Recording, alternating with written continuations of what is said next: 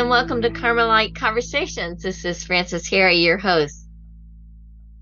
On October 15th, 2023, the Carmelites were celebrating the solemnity of St. Teresa of Avila. And Deacon Mark Danis, who is a member of the Secular Order of Discalced Carmelites, gave a wonderful reflection on St. Teresa of Avila and her famous quote, you must have a very determined determination. He talks about what is this determination? What are we to be de- so determined about? And also, how do we reconcile this idea of determined determination um, with God's will and how we abandon ourselves to God's will? This is an excellent reflection that ties in many points. So I highly recommend it. And I'm glad you're here to enjoy the fruits of this reflection. And may St. Teresa of Avila intercede for all of us.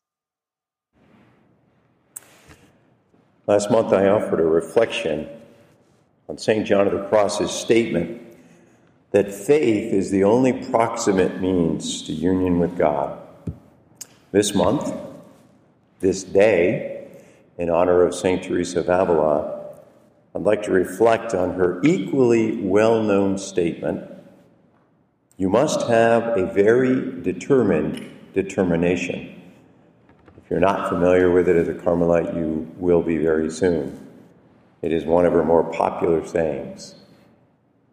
Reflecting on this statement led me to two questions. First, what is it that we are to be so determined about?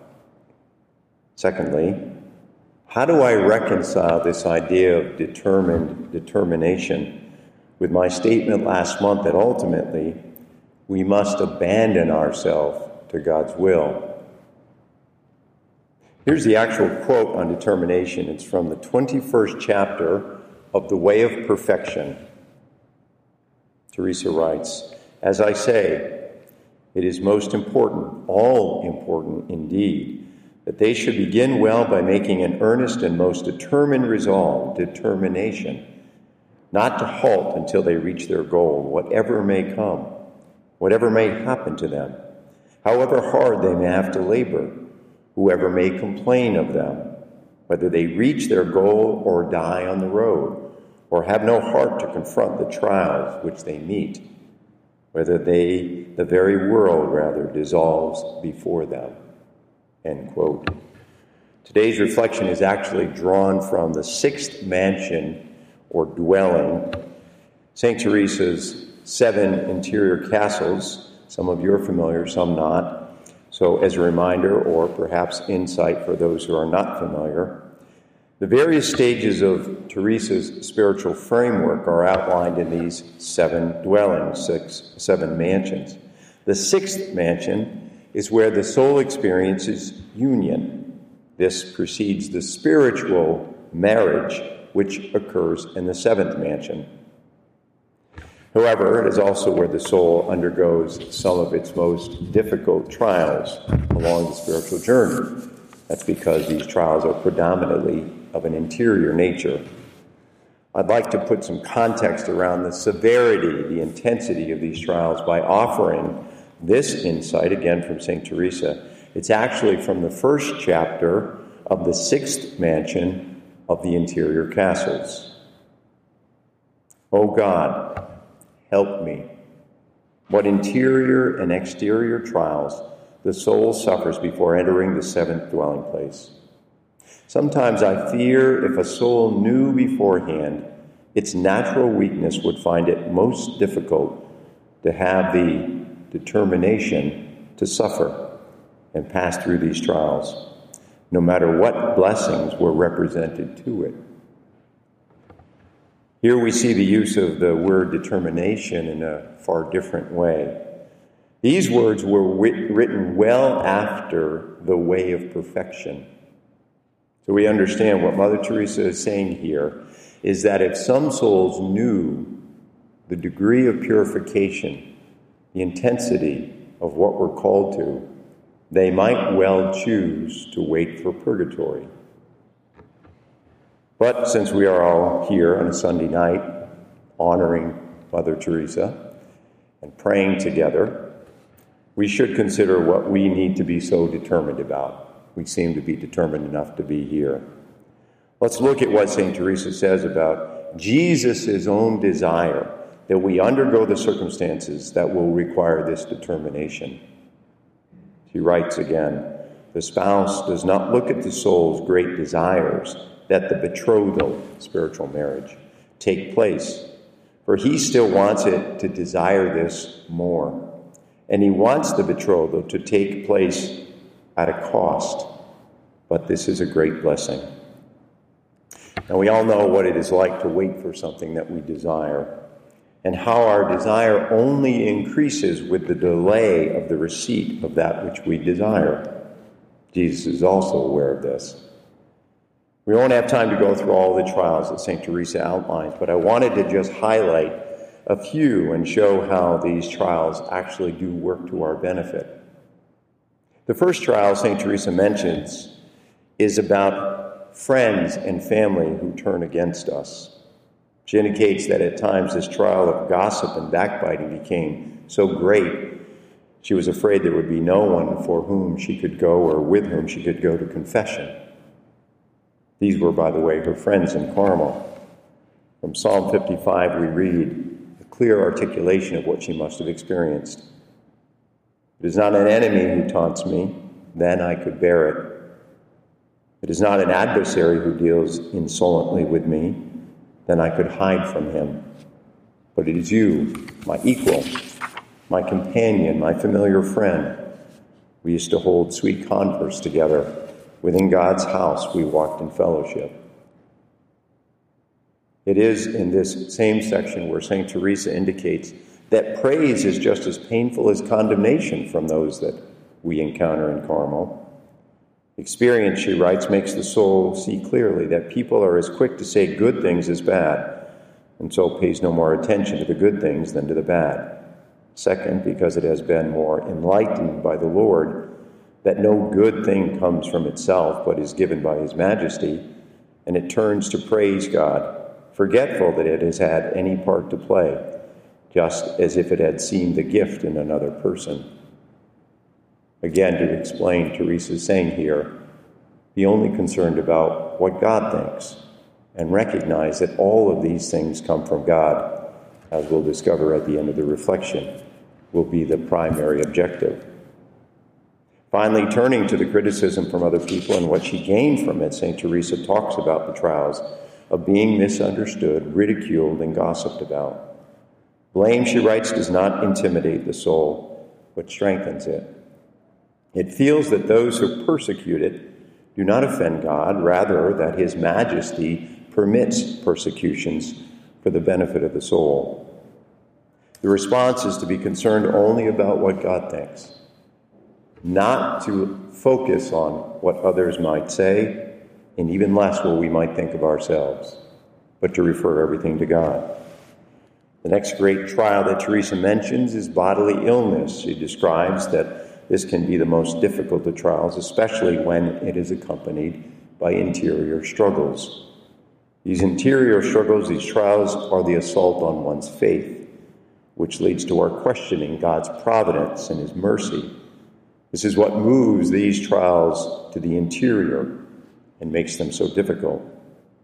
She mentions the difficulty of not being understood also by spiritual directors, or worse, being guided by spiritual directors who do not understand the ways of the interior life. She writes that even it, it even appears as though the devil has been given license by God so that the soul might be made to think it is rejected by God. She goes on to explain that she does not know what to compare all of this experience to, other than the oppression of those who suffer in hell. For no consolation, she writes, is allowed in the midst of this tempest. Again, as it relates to confessors and spiritual directors, she comes to understand that there's nothing that they can advise her to minimize what the soul is experiencing. She explains these interior sufferings are the greatest of all trials. Recall, as St. John of the Cross discusses, that the Lord moves from the exterior to the interior, from the bodily and material and even mental suffering to the deepest interior suffering of the soul, that which is intended to purify the spirit.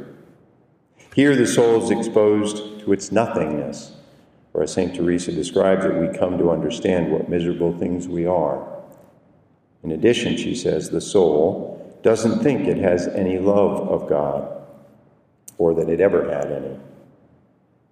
If it had done some good, or if His Majesty had granted it some favor, all of this seems to have been dreamed up or fancied. As for its sins, it sees them all too clearly and now understands how they have impeded its ability to love. The greatest trial endured in the spiritual journey is to reach the understanding of how much God loves us, to desire to return that love, and to come to the realization alone that we do not have the capacity to do so. This is the most painful phase in the purification of our love. The soul, if it prays, Teresa says, finds no consolation either in mental or vocal prayer. The soul will go about gloomy and ill tempered, and yes, God allows this as it increases our desire. The only remedy, and she makes this clear, not to remove it, but to be able to endure this phase, is to engage in acts of charity. Here, the importance of obedience is revealed. To fulfill our obligations daily is our only response. But it's no longer about performing simple acts of prayer, sacrifice, works of charity. These must all be done in love. The question is whose love? A reminder this suffering comes to the soul only so that it may enter the glory of the seventh dwelling place, which is worth reading. I want to go from the first chapter of the interior castles to the 11th and final chapter.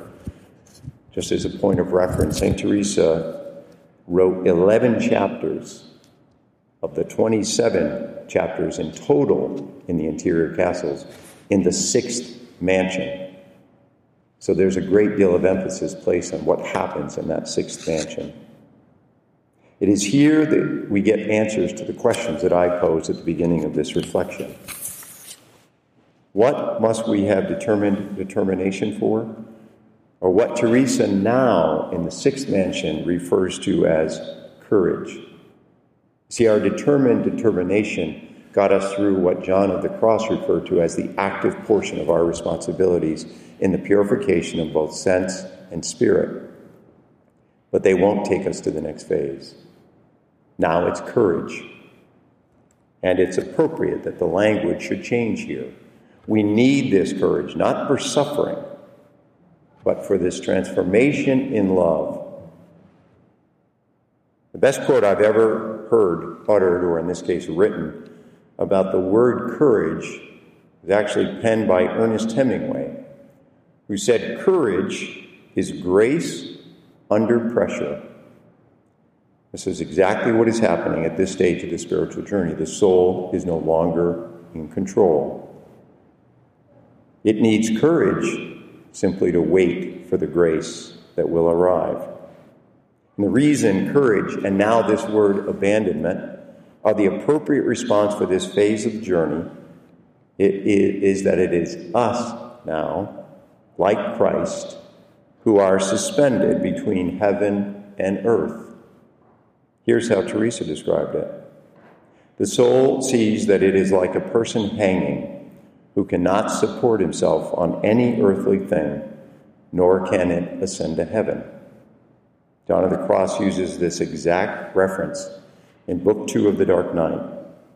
The soul feels suspended between heaven and earth, intensely desiring, loving God, ready to die for him a thousand deaths, but feeling certain that it has been rejected and abandoned by him.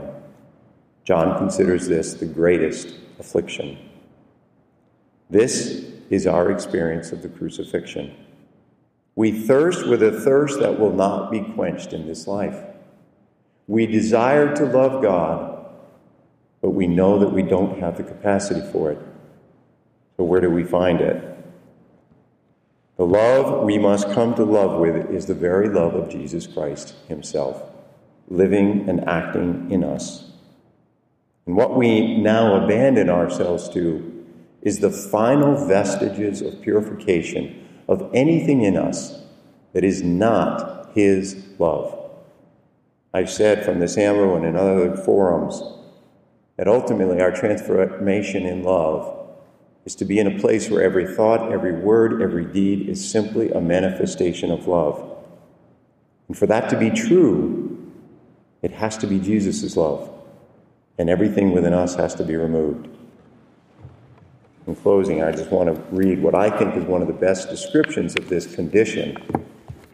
And since we are still in October and didn't have the chance to honor Therese of I want to quote from her act of oblation to merciful love, just a small portion. Time is nothing in your eyes, O God. In a single day is like a thousand years. You can then, in one instant, prepare me to appear before you. In order to live in one single act of perfect love, I offer myself as a victim of Holocaust to your merciful love, asking you to consume me incessantly, allowing the waves of infinite tenderness shut up within you to overflow into my soul, and that thus I may become a martyr of your love, O my God. May this martyrdom, after having prepared me to appear before you, finally cause me to die, and may my soul take its flight without any delay into the eternal embrace of your merciful love. I want, O my beloved, at each beat of my heart to renew this offering to you an infinite number of times, until the shadows having disappeared, I may be able to tell you of my love in an eternal face to face.